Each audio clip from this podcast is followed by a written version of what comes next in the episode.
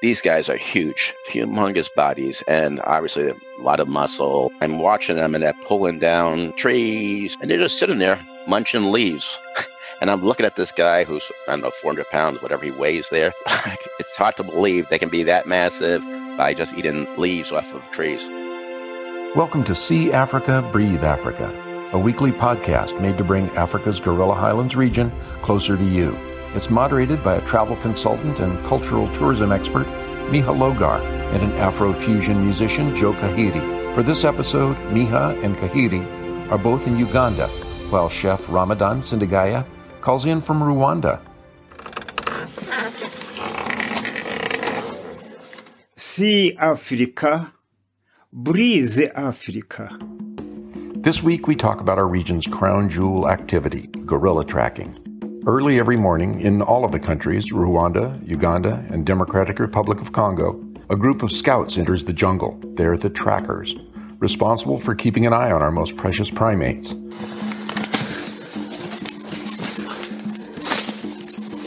Soon they'll be followed by tourists who parted with a small fortune to enjoy one hour in the company of gorillas.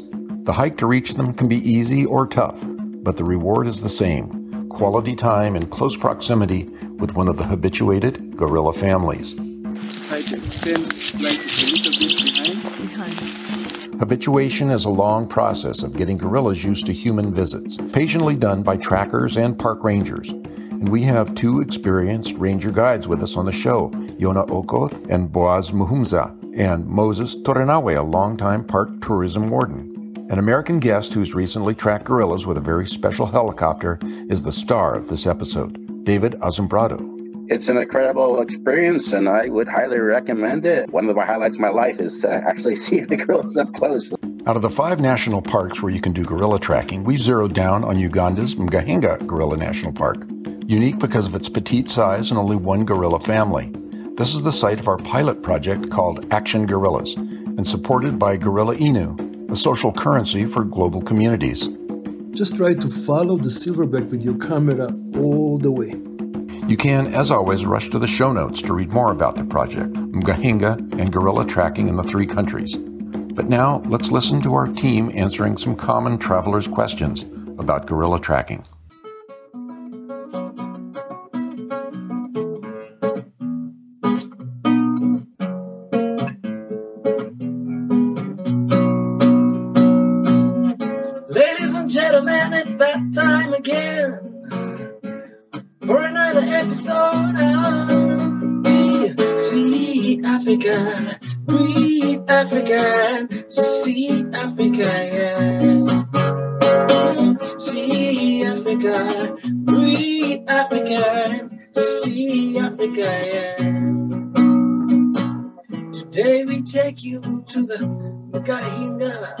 Three mountains, sunny terrain, so we'll start with the Muhabura. Muhabura means the guy. Oh, we'll go to the Sabyinyo, and Sabyinyo means the old man's tea. Oh, we'll go to the Gahingas, which is the only true one because it means the pile of stones.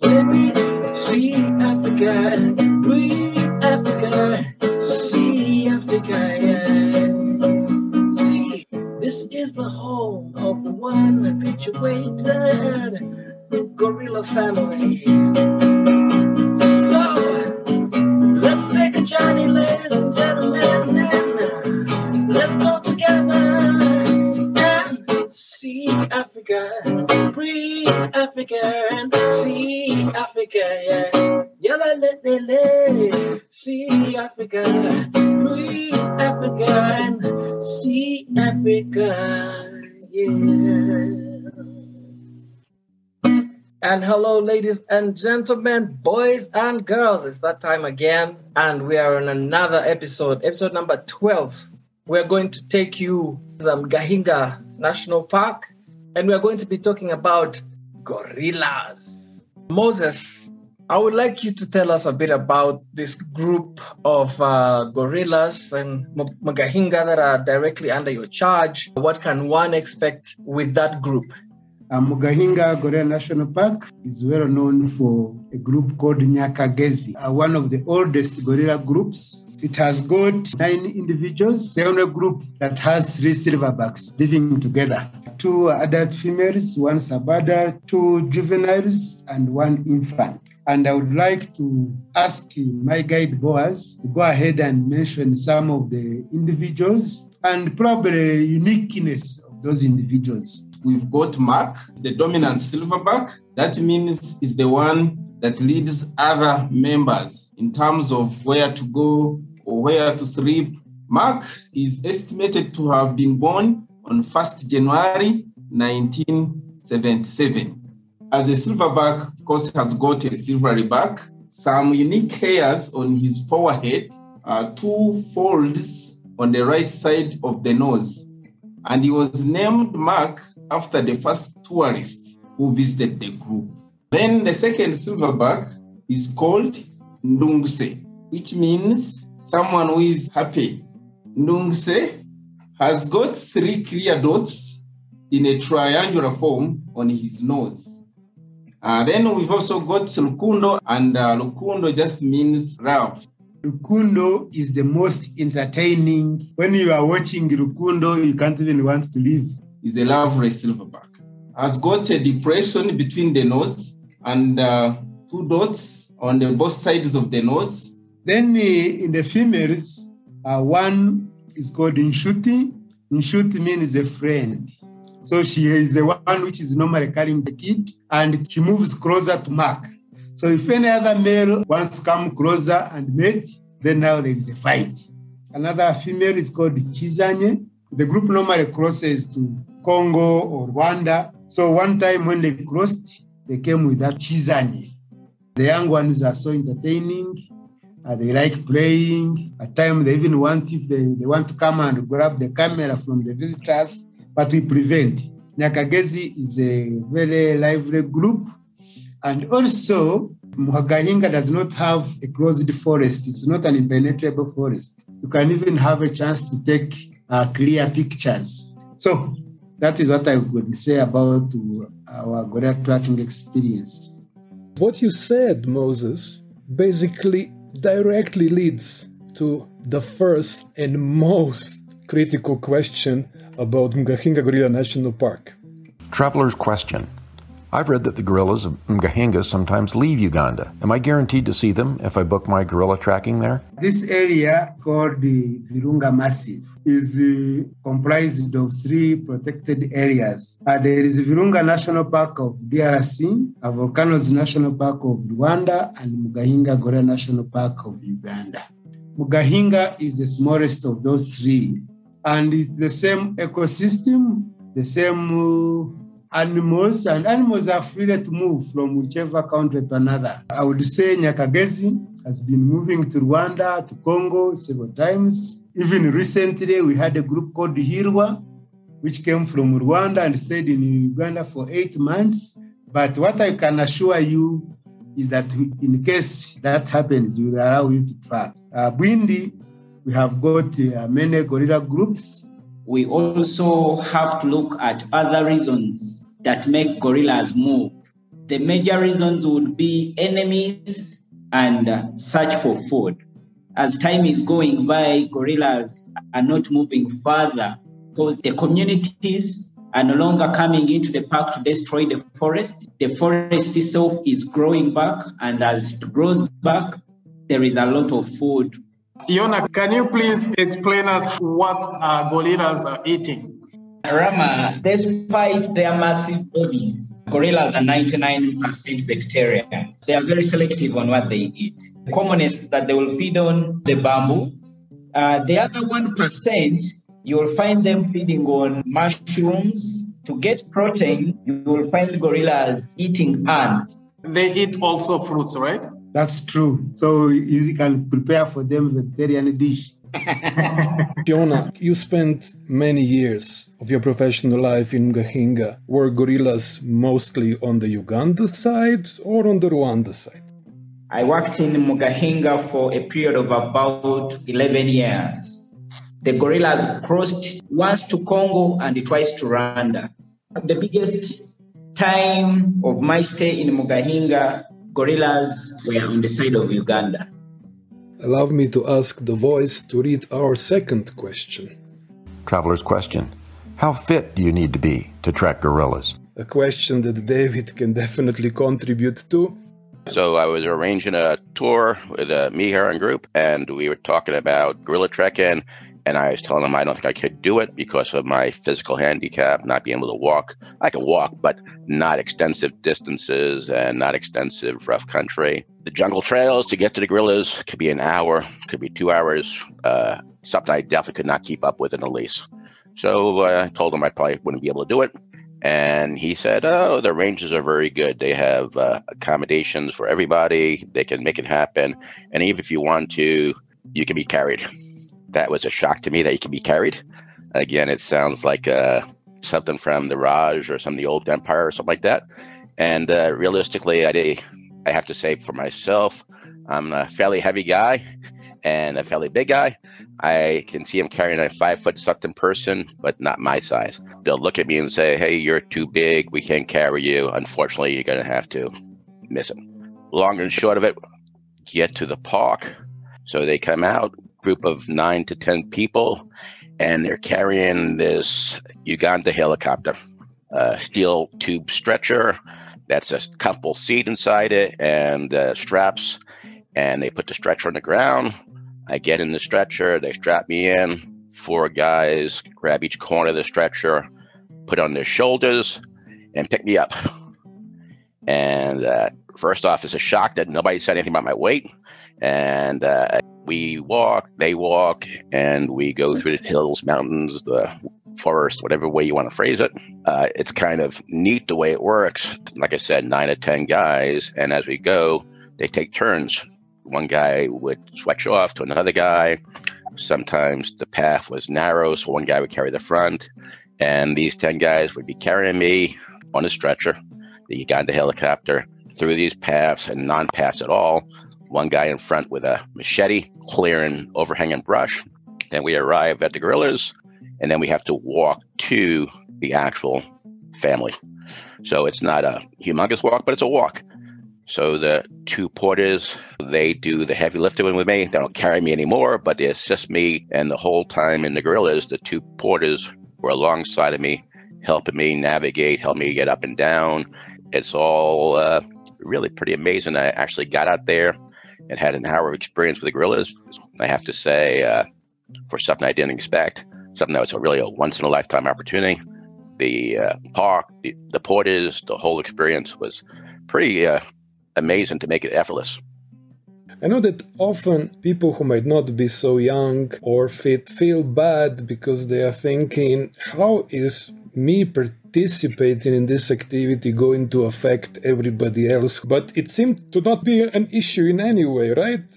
Again, with the porters, the speed of the porters, the speed of the walking group, it kind of was interesting. One path we went after one path we went in front. So we didn't delay, I think, in the least anybody walking to the gorillas. And like I was saying, when we were there with the gorillas, you know, we're eight people, the ranges, and we're moving around with the gorillas and going up and down. But no, I don't think there's any uh, hindrance to the others at all. I don't think anybody got Im- impacted by me. Moses, how often does the helicopter take off? Whoever feels he or she cannot make it, cannot walk, or has any disability, the helicopter is there to help. In addition to that, we also have a team of porters. They can carry your bag, they can hold you by hand as you are moving, and make sure that at least you have a wonderful experience. Three years ago, the former Attorney General of Kenya, who is now the late, came with his helicopter and we lifted him to our local helicopter. And that day he was celebrating his 100 year and after getting a gorilla tracking certificate, the man was overwhelmed and he couldn't believe that at 100 years he can uh, track the gorillas. How many people power the local helicopter? Averagely, there will be around 12 people can do that work for the day. So, in addition to seeing the gorillas, uh, a user of a helicopter also gives a job to local people. Yes, that's true. Let's have a look at the next question. Traveler's question Why are children under 15 not allowed to track gorillas? Someone below uh, 15 years can as well get these six killer diseases like measles. So those diseases can as well be transmitted to the animals. And then to add on that, uh, kids sometimes can get scared when they see the gorillas and then they, be, they become a bit nervous, which can as well uh, make the trip uncomfortable. There are situations where kids of that age can track, but the parent has to sign a disclaimer. Say that in case anything happens in the forest, we assume that as a parent, you will be responsible for all that and it's not the organization. And they probably need to apply in advance. That's true. I can also let you know that we are we are discussing to lower the age limit from 15 to 12. Does it actually get dangerous? Like, what's the likelihood that a gorilla is going to attack somebody or?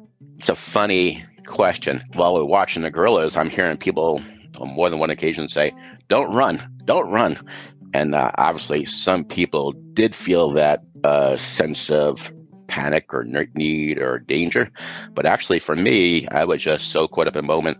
I'd never seen a gorilla be aggressive towards me. I never seen a gorilla be aggressive towards anybody else in that process.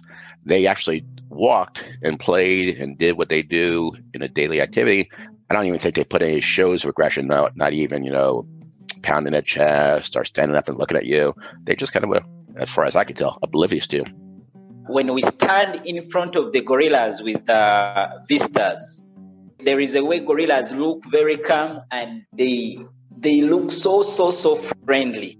It's very rare in uh, in my whole life. I've not had gorillas attack visitors when we are tracking. Uh, to me as well, I've not seen any case like a gorilla attacking our deer visitors. But I've seen the cases when the gorillas are attacking our staff has happened accidentally in most cases. But there are situations, especially when you find the males are fighting, they tend to be uh, aggressive. As he said, that in case of that, then the tracker or the guide will be in front of the visitors, protect them. We have more questions on our list. This is one of them. Traveler's question How do you book gorilla tracking permits and pay for them? You can either you can visit directly uh, our reservations office in Kampala. If the permits are available, then you can pay for them.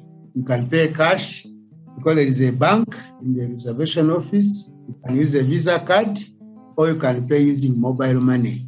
You can also come to uh, the field, like our information office in Kisoro. You are able also to buy the permits, but depending on the availability of space. Is there a limit of a number of tourists who are visiting gorillas per day? Strictly eight people per group. There is also another online payment whereby you just go straight to, uh, to the website and then you select a date and you continue and do the transaction. I can go to the website right now. I click on the date that I like, and then they're going to co- communicate to me via email and, and tell me if everything is all right, and then I make a payment. Is that how it works? So there is somebody controlling from uh, the center. I will see that one, and then they will give you a booking ID, or you'll be advised that there is no space on that date. I need to ask our David, who went through some of these technological solutions, how it actually worked for him. Miha provided me a booking number, so I went to Uganda Wildlife Authority website, picked up the activity, went to the booking page, put my booking number in, everything beautiful. It's very easy, effortless. When I checked out, tried to put my credit card in, page disappeared, go back to the cart, no confirmation, no dialogue, nothing, just back to where it was. So it didn't work. And I think the very first time was actually my credit card rejected. But again, I went back in again a second time, same result, uh, no dialogue after I hit the submit the credit card. And so I contact Miha Miha reached out, got some contact Uganda Wildlife Authority, and we talked through here via WhatsApp. He suggested I try a different uh, setting on the uh, web portal because it was a known issue and uh, submit it. Again, no confirmation. It was a little unfortunate. It doesn't say it's successfully processed. Here's confirmation number, but I did get an email fellow from Uganda Wildlife Authority actually followed up with me, checked the things behind the scenes, and it was actually all booked. The voice is now going to take us to the next question. Traveler's question Where do I get a guide for my gorilla tracking? Uh, for us in Uganda Wildlife Authority, uh, we have ranger guides that uh, carries all the work. So when a visitor reaches at our gate or at our offices, regardless of which activity uh, he or she wants to do, is assigned a guide. And the package includes a guide, includes the, the park entrance, includes even the gorilla tracking certificate that you will get at the end of the tracking. So, for somebody who's traveling, is there any etiquette that they can expect? Is it good manners to tip the guides? Do they expect to be tipped? Is it something that you do over and above your service? If you appreciate any service that you have been given, you are free to tip. And even if applying to the porters, some tourists can even appreciate and give $50 or even more. Others have even been sponsored going to school and all that. So that one is a tip from somebody's heart, which you cannot say you will give a tip of this much. And the next question is Traveler's question Is the high price of admission actually worth it? Gorilla trekking is not cheap. It's definitely a high dollar activity. If you look at it as, you know, I'm spending an hour of quality time with gorillas, it's quite expensive but it's not an hour of quality time compared to an hour of movie theater time. It's a totally different experience. When you look at the experience, not the hours or the minutes, but the experience, how often would you be able to walk next to a gorilla, see them side by side, walk up the mountains, go to them, and just see them in a natural environment. If you are new to the gorilla tracking thing, uh, you are much welcome to check our show notes and amounts we are talking about. These amounts are not small at all, but they do support the park. They do make it possible for the gorillas to exist and live peacefully. So out of the collections that we get from the park. 20% of it uh, goes back to the communities, support uh, their livelihood prog- uh, projects. And then specifically for gorillas, there is what we call gorilla levy. Every gorilla permit that we sell, $10 goes back to the communities. So it adds to the revenue sharing. And that's the benefit uh, that the people around gorilla parks are getting. Those that do support tourists to carry their bags, they also paid 15 US dollars per day. Then, if they uh, use the helicopter, which David used, David paid 300 US dollars. All that money goes to the communities. Would you say that gorilla tracking experience is more special than any expeditions that people would make? Say you go to the national park, you see the lions, you see leopards or antelopes. On a typical safari, that's when I say you go in a car, you take pictures, and I love them. You can't beat the safari, seeing a pride of lions walk by. But again, it's a different experience.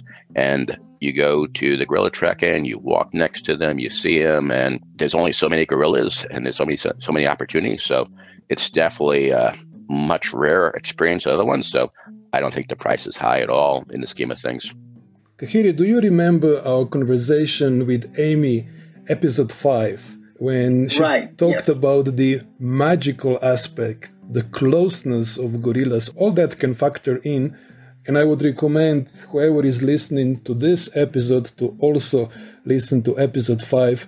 It's primarily devoted to Grauer's gorillas that are slightly different to mountain gorillas, but everything in that episode completely applies, and you get a much better idea of how close we are, humans and gorillas, and that makes it special.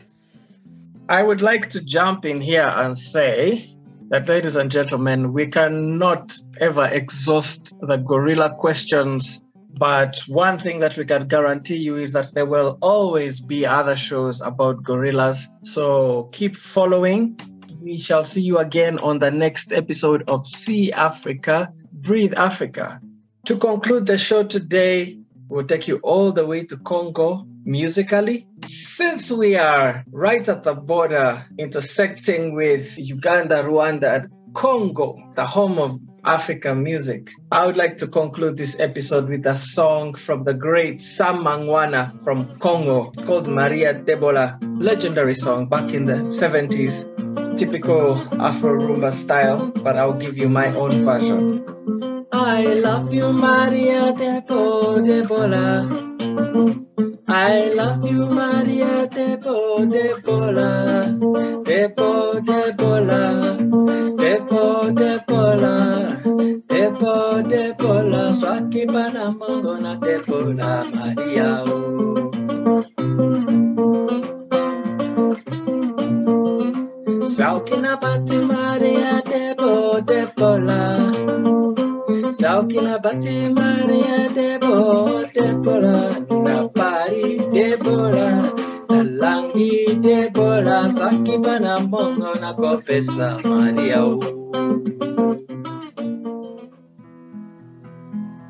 Would you like to learn more and go deeper?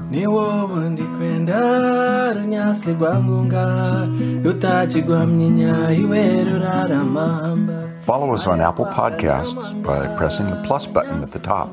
Or on Spotify, you should simply tap follow under the podcast title. We record with a live Zoom audience every Tuesday and publish the episodes by the weekend.